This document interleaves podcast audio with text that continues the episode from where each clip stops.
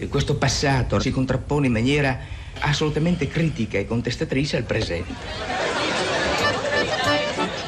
Tutta l'umanità ne parla. и приближается к большому камню.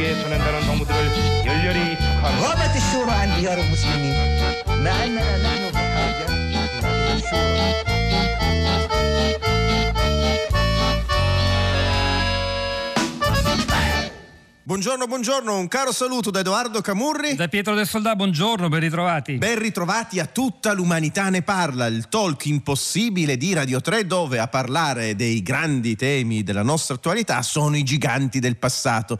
E oggi usare la parola giganti sia impegnativa come parola, no Sicuramente Pietro? da- dal punto di vista del ruolo che hanno avuto nel disegnare i loro paesi, Io sono è... preoccupatissimo. Hai qualche ragione. L'unica buona notizia è che sono qui, arrivati negli studi di Via Asiago, e senza scorta, con grande tranquillità. E come- finora almeno nessuno se ne è accorto e non ci sono state conseguenze. non Poi sono state conseguenze, eccetera, ma è, Vabbè, una- insomma, è il caso di è presentarli una perché puntata esplosiva. Di cosa parliamo? allora, non abbiamo usato mezze misure, non lo facciamo mai, ma oggi in particolare, per cercare di eh, capire un po' cosa sta accadendo nei due teatri così più complessi dal punto di vista geopolitico, di cui a Radio 3 si sta tanto parlando in questi giorni e non solo a Radio 3 direi.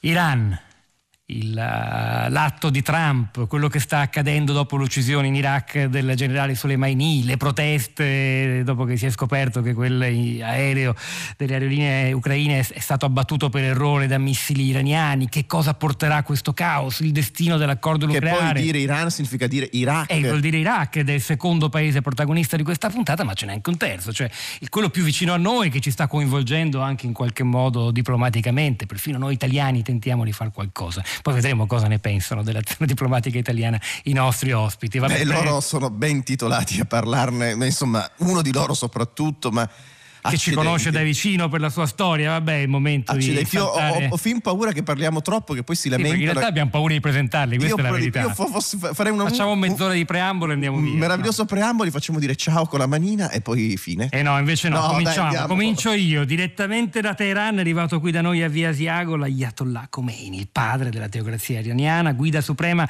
e capo spirituale del suo paese fino alla morte nel 1989. Come lo saluto? Buongiorno Khomeini. Buongiorno a voi. Mi viene in mente il 4 novembre del 1979. Ah sì, immagino. certo. Una certo. data non... Quando gli studenti cercarono di occupare e poi ci riuscirono l'ambasciata americana. Ve lo ricordate? Sì, anche- è stato Eh, richiamato avevo da poco avevo quattro anni, ma insomma, però l'ho studiato. Li vidi in televisione e dissi al mio ministro degli esteri: prendete questi quattro studenti e dategli dei calcioni, mandateli a casa. Però poi improvvisamente mi girai e girai per le strade di Teheran e vidi che una folla enorme accorreva davanti all'ambasciata americana. E allora andai alla radio e feci un discorso. Cari signori, è partita la seconda rivoluzione.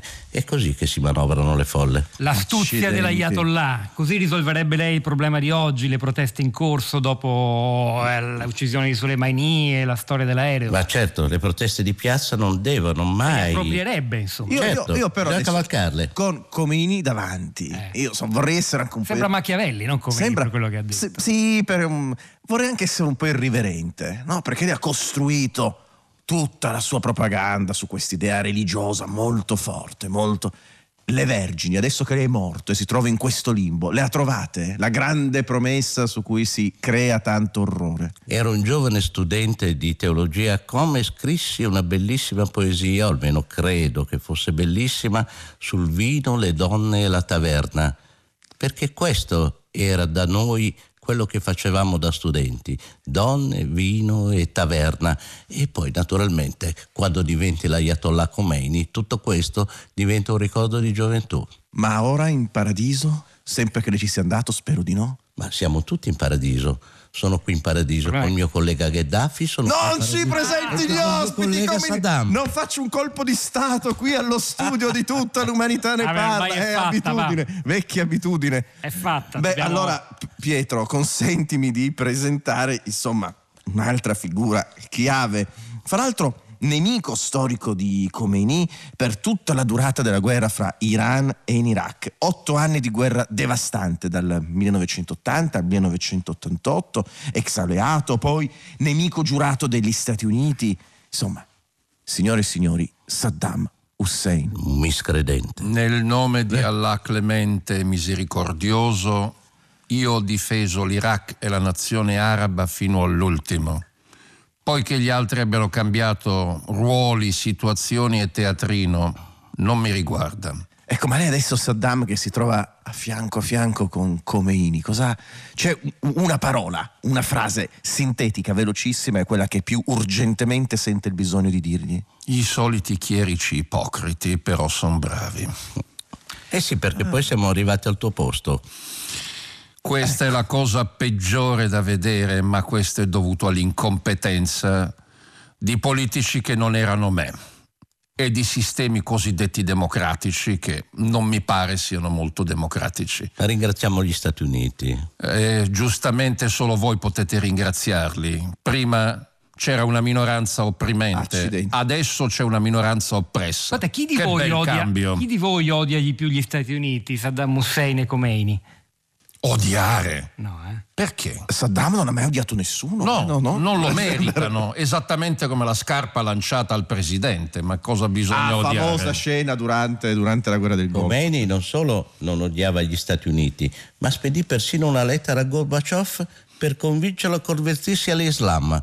Signori, diventate tutti come la Repubblica Islamica e avrete il paradiso a portata di mano. Eccolo qui. Era la Pax iraniana, pensavo. ma insomma continuiamo. Noi È avevamo già è messo il nome di sulla Allah terra. sulla bandiera, non avevamo bisogno del vostro cortese aiuto. Adesso però no, interrompere due, due dittatori Per come Khomeini e Saddam aggiungerne Hussein- un terzo. per aggiungere eh, un la terzo. sorpresa è stata un po' rovinata da Khomeini, dalla Eh, ma Ayatollah, insomma, però, eh. insomma, eh, come dire, last but not least decisamente c'è la Libia, il paese che poi è storicamente, geograficamente più, più vicino a noi come dicevo prima stiamo ancora cercando di intervenire questa volta se per ci dividere i due litiganti. a fare le trattative Vabbè, se ci fosse lui non ci sarebbero quei due personaggi, certo, Haftar certo. e al-Serraj, che fanno impazzire tutte le cancellerie del mondo. Vabbè, basta, avete capito. È qui con noi il colonnello Muammar Gheddafi. Benvenuto a Radio 3, non ce l'aspettavate che accettasse l'invito. Benvenuto neanche un po'. Io Neanche sono un po'. già tentato ad andare via perché avete sbagliato tutto. Intanto siete vicini, ma non siete così vicini, quindi non vi allargate. Ah, ecco. E poi sempre questa storia che prima parla l'iraniano perché c'è un'antica cultura alle spalle,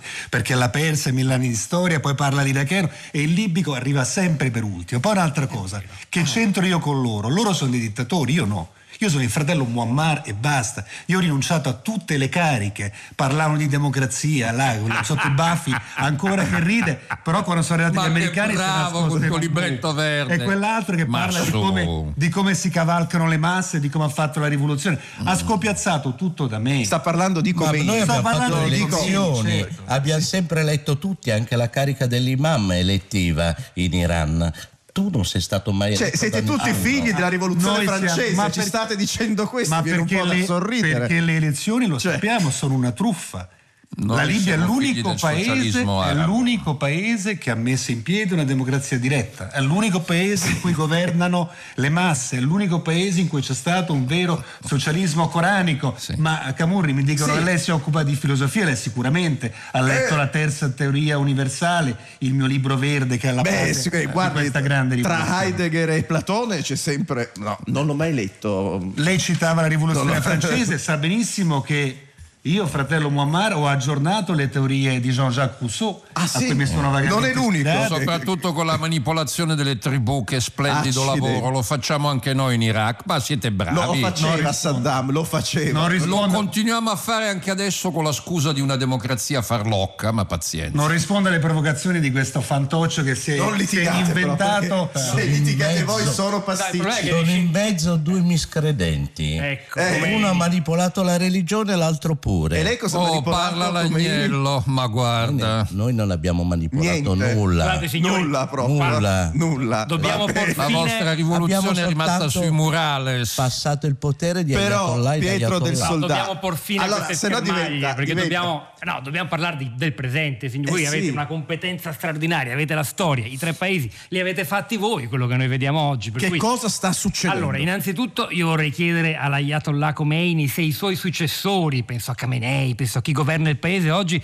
si sta comportando nella maniera migliore. Poi c'è un'altra domanda che ho da fare a Saddam, perché mi pare che il suo paese stia ormai quasi scivolando tra i possedimenti di Teheran. Vabbè, cominciamo da Vabbè, Khomeini. cominciamo cominciamo Sai, io ho avuto un successore solo e la Eli Khamenei, no? quando l'hanno eletto hanno detto l'abito della guida è troppo largo per lui, era verissimo, ma quello più bravo di tutti, Hashem Rasfanjani, era troppo furbo mm. e quindi avrebbe cambiato forse davvero il corso della rivoluzione e infatti Khamenei è ancora lì, però attenzione, essere l'imam, il grande imam e guidare un paese come l'Iran richiede carisma, io ce l'avevo questo che mi è succeduto credo un po' meno. Beh, sono sempre migliori quelli che se ne vanno per certi versi, però il, a parte un giudizio personale, a parte un giudizio sulla cosiddetta leadership, che è un termine anche nobile e che fa un po' strano usarlo per una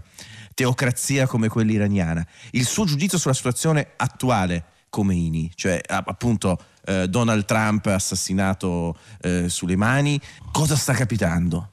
Vedi, oh, abbiamo visto passare tanti presidenti americani in 40 anni. Abbiamo visto Reagan, abbiamo visto Bush senior, abbiamo visto Clinton, abbiamo visto Bush junior, abbiamo visto Obama. Forse il migliore di tutti, quello che aveva capito che con noi bisogna negoziare. Questo Trump sembra un cowboy dentro un saloon. Mi faccia capire, quindi l'accordo sul nucleare del 2015, quello tanto detestato da Donald Trump, a lei, a Khomeini, piaceva? Si doveva andare su quella strada, proseguire? Guarda, quando abbiamo, la, quando abbiamo fatto l'accordo di, di armistizio, di cessate il fuoco con l'Iraq, mi toccò dire devo bere un amaro calice, era il 1988. Quando abbiamo fatto l'accordo sul nucleare del 2015 non si beveva un amaro calice, ma si imbeccava, imboccava la via della razionalità, capisci? Molto Spesso si pensa all'Iran come un paese ideologico e irrazionale e tutt'altro no, no, che questo. Carità, è che l'appello di un leader teocratico alla razionalità. No, ma no, nello stesso insomma, tempo mi viene... Abbiamo mi... troppi pregiudizi. Sai, quando andavamo a scuola noi, a Com, ci facevano studiare i filosofi neoplatonici. Capisci? Mi pare eh. strano Beh, che soltanto un leader teocratico iraniano crei problemi e non un leader teocratico vaticano. È curioso da arabo il, il laicismo di Saddam Hussein. No ma beh, un punto, un punto Pietro del Soldato mi interessa. un punto mi interessa cioè il punto che hai sollevato l'accordo uh, sul nucleare con l'Iran. Ma ci si può fidare lo chiedo a lei Khomeini di un tiranno quando si fa un accordo il così vero importante tiranno è stato cioè... Trump. l'Iran ha osservato le regole dell'accordo sul nucleare l'Iran eh, Ma ne è sicuro, davvero? Ci si può fidare di un regime quando si fa un accordo? Gli Stati Uniti nucleare. hanno stracciato un accordo nel 2018 e noi per un anno non abbiamo arricchito l'uranio.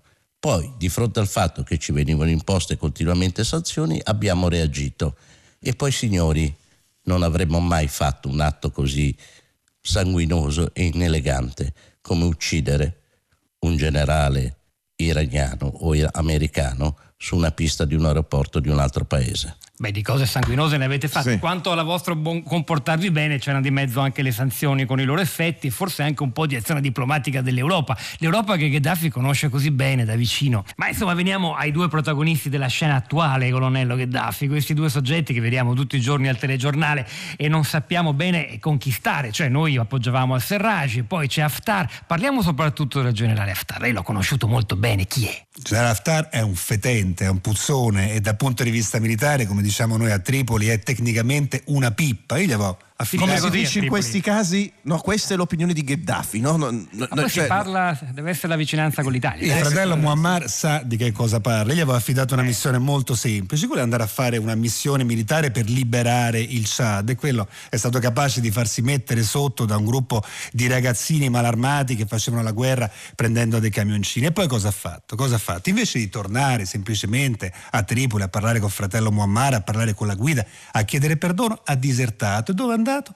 È scappato negli Stati Uniti, nello stato della Virginia, vicino all'Angle dove si trova la CIA e da allora ha fatto di tutto per provare a conquistare il potere. Ci sta provando adesso, ci prova mettendo insieme una serie di milizie, ci prova autoproclamandosi il liberatore della Libia, mentre in realtà sappiamo cosa sta facendo. Come sempre sta sfruttando i malumori della Cirenaica, sta provando a giocare con gli umori che ci sono a Bengasi. Bengasi mi ha dato fastidio per 40 anni, io non per niente la chiamavo la strega e poi alla fine ci sono riusciti per un po' almeno a mandarmi via. D'altra parte, chi c'è dall'altra a Tripoli? Al-Serraj, a Tripoli, che dà? se- beh, è un poveraccio, Ah. Al-Serraj è un poveraccio, niente di Eh. male, non è un puzzone, però è uno intanto che chiede aiuto alle due potenze imperiali che hanno dominato la nostra terra per decenni e decenni, ma si può, prima i turchi, poi gli italiani e Poi poi noi potenza imperiale, insomma, di questi tempi. no? Eh beh, lo siamo l'Italia- stati, Sì, lo siamo stati, siamo oggi, stati. Gheddafi, se lei dovesse, potesse dare un consiglio al governo italiano in questa attività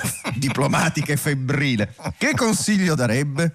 Un bilaterale Gheddafi di Cioè, Maio. che tu vedi appunto lì, c'è il consiglio, si, si- si dec- si discute, c'è Gheddafi, lo spirito di Gheddafi che può suggerire qualcosa all'orecchio. Allora, facciamo una premessa. Ecco, per noi Ecco, libici, quando siamo alle premesse, per noi libici italiana, parlare, no? degli Bisogna- italiani, parlare degli italiani è molto complicato perché abbiamo tutti una serie di lutti, una serie di dolori, tanta rabbia. Io ci ho perso il nonno ucciso gli italiani, ci ho perso due prozii. Adesso vi faccio vedere una cosa, lo vedete questo braccio? Sì, La ecco. vedete questa ferita? No, no, non svincoli Questa me la sono fatta a sei anni per via di una cavolo di mina lasciata agli italiani. Ci ho perso due cugini, poi Sì. quando sono arrivato al potere li ho cacciati, poi li ho fatti tornare. Con gli italiani abbiamo fatto dei buoni affari. Va bene, ma abbiamo questo- messo dei soldi, vi faccia parlare. La figlia- non No, sia per impertinente, carità, Gheddafi- non sia impertinente. Abbiamo fatto Fino a prova affari contraria, lei è ospite nostro e, abbiamo- siamo io e del soldato a condurre questa Abbiamo trasmissione. Quindi dialogato. Gheddafi stia al suo posto. Abbiamo dialogato, abbiamo imparato a dialogare con Andreotti in particolare, che era un uomo saggio, ha letto il libro verde, l'ha portato anche in dona Sì. Reagan, che non l'ha mai letto. Lo abbiamo anch'io. dialogato con altri politici. Craxi ci ha dato una mano. Ma se lei fosse la vocina attaccato. che suggerisce C'era quell'altro grande politico, Sì, ci arrivo, ci arrivo. Ecco, Quell'altro sì. grande, come si chiamava? Nel Quello frattempo con la trattativa è saltata. D'Alema. arriva- D'Alema, D'Alema. D'Alema. D'Alema. D'Alema, È anche la D'Alema dato libica. una. Eh, E adesso qual è il problema? veniamo alla concisione irachena. E poi chiaro- noi per anni non ci siamo fidati, poi alla fine ci siamo fidati. Guardate come è andata a finire. Abbiamo fatto finalmente il trattato d'amicizia con Berlusconi e io, io ancora non mi sono ripreso dallo shock che quello sia stato capace di tradirmi e di cambiare posizione da un giorno all'indomani. Questo è il problema degli italiani. Questo è il consiglio che E do agli quindi- italiani adesso. ah, Gli italiani vogliono esserci, a tutti, vogliono esserci a tutti i costi. E ma non dovrebbero farsi da parte. Dovrebbero farsi da parte perché non hanno nulla da dire, non sanno decidere le cose, non hanno una linea di condotta. Sono attenti, sono ansiosi dalla paura di farsi tagliare fuori e di vedere gli altri che prendono le decisioni. Allora quando possono seguono il flusso. Nel 2015 hanno seguito il flusso interventista e all'ultimo si sono legati alla guerra. Adesso provano a parlare con tutti. Parlano con Serrai, parlano con Haftar e, e rischiano di finire in mezzo. Non hanno, non hanno- adesso parlano forse Quindi di levatevi di torno, italiani. Forse è Questo- la cosa migliore, tanto contano Vabbè. poco, un po' ci divertono, però non hanno davvero molto da mettere sul tavolo. Accidenti, che, part- che puntata complicata, Pietro. incoraggiante E soprattutto. adesso appunto no, per- poi mi preoccupa un po' questo silenzio eh, che non so come interpretare, un po' imperscrutabile Saddam Hussein. Vi assicuro che visto da vicino ho paura, francamente. Beh, perché gli altri due invece ti rilassano, ma eh, no, sì. Khomeini è- no, è un simpaticone. Mi scusi, Beh, ma insomma. i professionisti non twittano e spesso non parlano nemmeno, agiscono. E lei di azioni ne ha fatte parecchie, ha sterminato addirittura un Io ho forgiato un'intera nazione col ferro e col fuoco, esattamente come hanno fatto tanti Anche europei per secoli, sì, come anche hanno fatto tanti inglesi e francesi contro i siriani, come hanno fatto gli italiani con gli etiopici e i libici, ma allora era una missione civilizzatrice. Ma- Altro che Cesare Valentino. Io ho fatto l'Iraq. Ma ora Saddam, perdoni anche l'ingenuità delle mie domande, ma lei ora sta facendo il tifo per gli americani? Perché mai? Sono così incompetenti.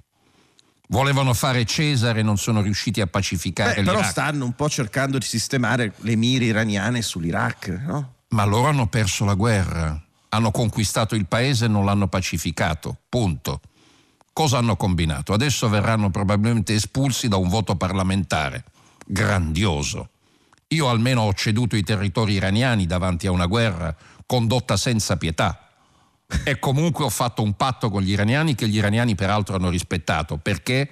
Perché quando si va al sodo tra persone che gestiscono il potere davvero, non si fanno tanti giri. Conveniva a me, conveniva a loro. E la frontiera è rimasta tranquilla per tutto questo tempo. E il resto sono minoranze. E se uno non sa gestirle è chiaro che spaccano il paese. Accidenti.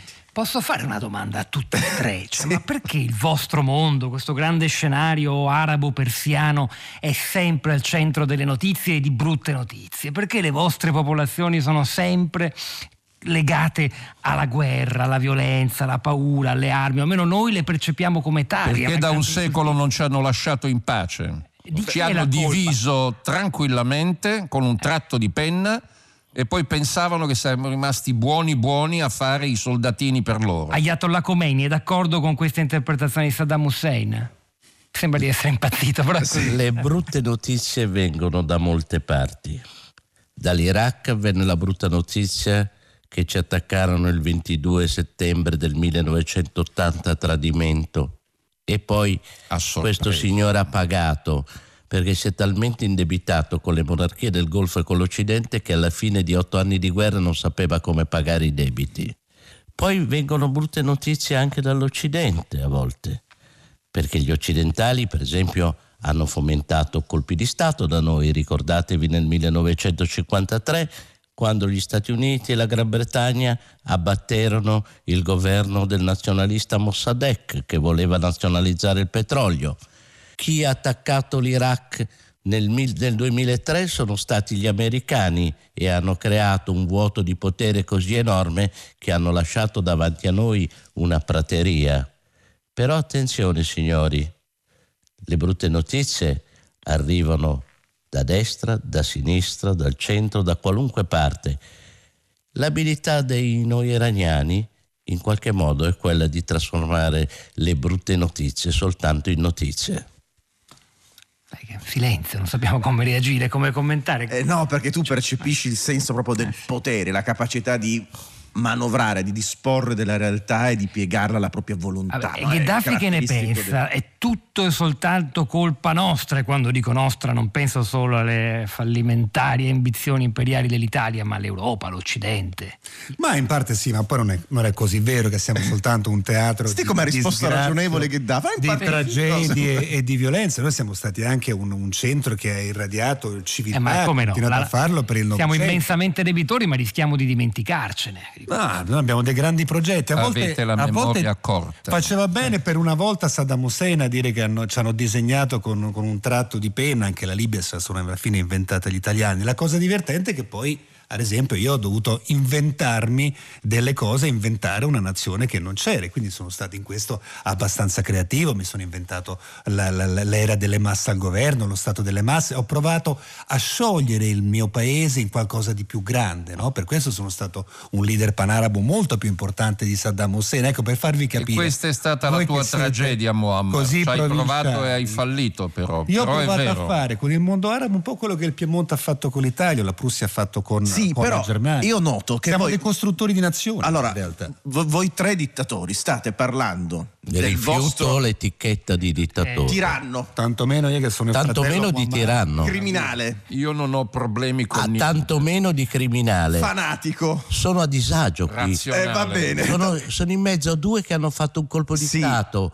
Uno è andato al potere ammazzando delle persone, l'altro con un colpo di Stato. Lei ha fatto Io una- rivoluzione. Io, Io ho fatto una rivoluzione dieci anni Khomeini, prima di la te. mia Chevrolet fu alzata in aria da centinaia di persone che mi portarono su un mare di folla. Ecco, ma voi continuate a parlare del vostro mondo, delle vostre nazioni, eccetera, come se fosse roba vostra, cioè come se le istanze di quelle persone che magari ambiscono semplicemente a essere persone più libere, più felici, ad autodeterminarsi, non contassero nulla. Cioè continuate a parlare della politica a prescindere dal fatto che ci sono delle persone con le quali voi giocate o avete giocato a fare la politica. Lei conosce molto poco il nostro mondo. Ma perché? sicuramente, molto poco. Conosco anche molto poco me stesso. Ma Mo- perché quando è stata pacificata l'Italia del Sud dopo il 1860 era un tripudio di democrazia?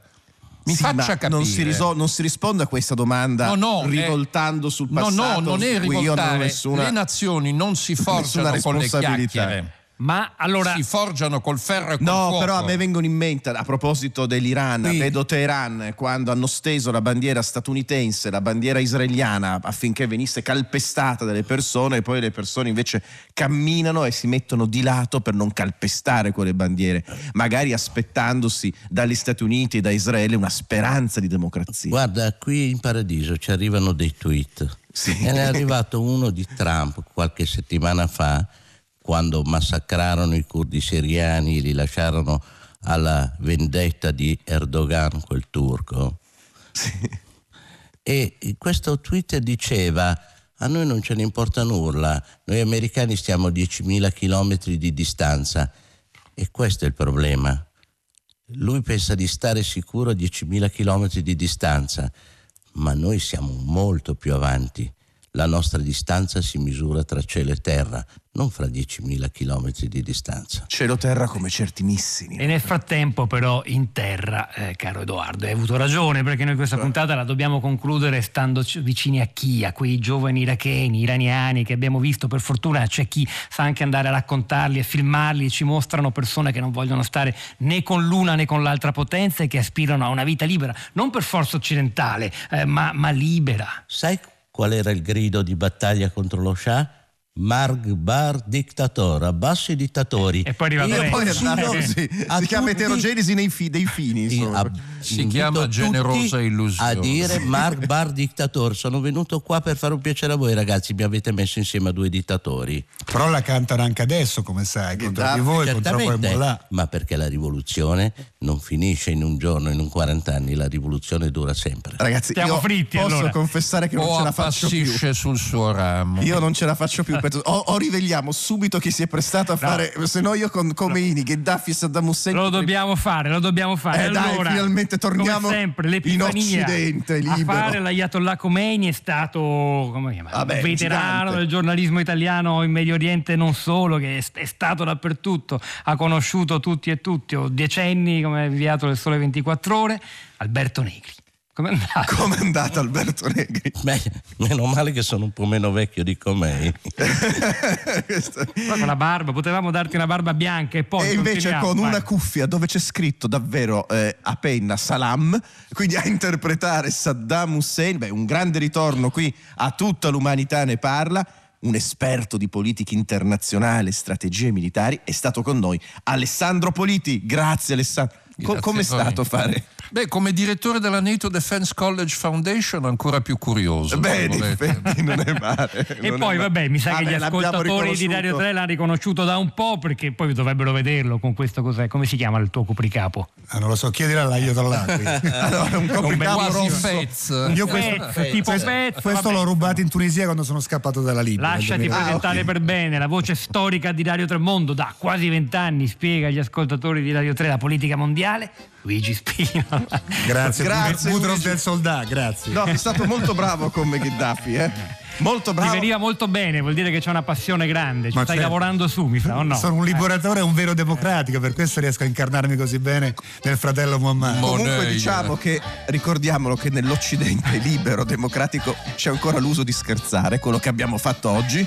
Speriamo che nessuno si offenda. Speriamo che nessuno si offenda, ma insomma lo scherzo, la libertà, il di- di divertimento del pensiero, di giocare con le idee, con le persone, insomma che hanno fatto la storia. È troppo retorico, dobbiamo finire Pensate qua. se ci sono le magliette Saddam. è che volevo, ormai è quasi un piglio dittatoriale. Ti stavi commuovendo. Mi stavo quasi commuovendo. Andiamo Va bene, qua, Ci insomma. vediamo sabato prossimo alle 10 e un quarto. Tutta Ciao. l'umanità ne parla. Ciao, grazie.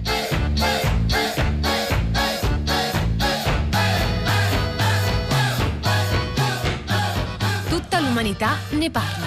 Di Edoardo Camurri e Michele Denieri. Con Pietro del Soldà. Regia di Elisabetta Parisi. Puntate e podcast su tuttalumanità ne parla.rai.it.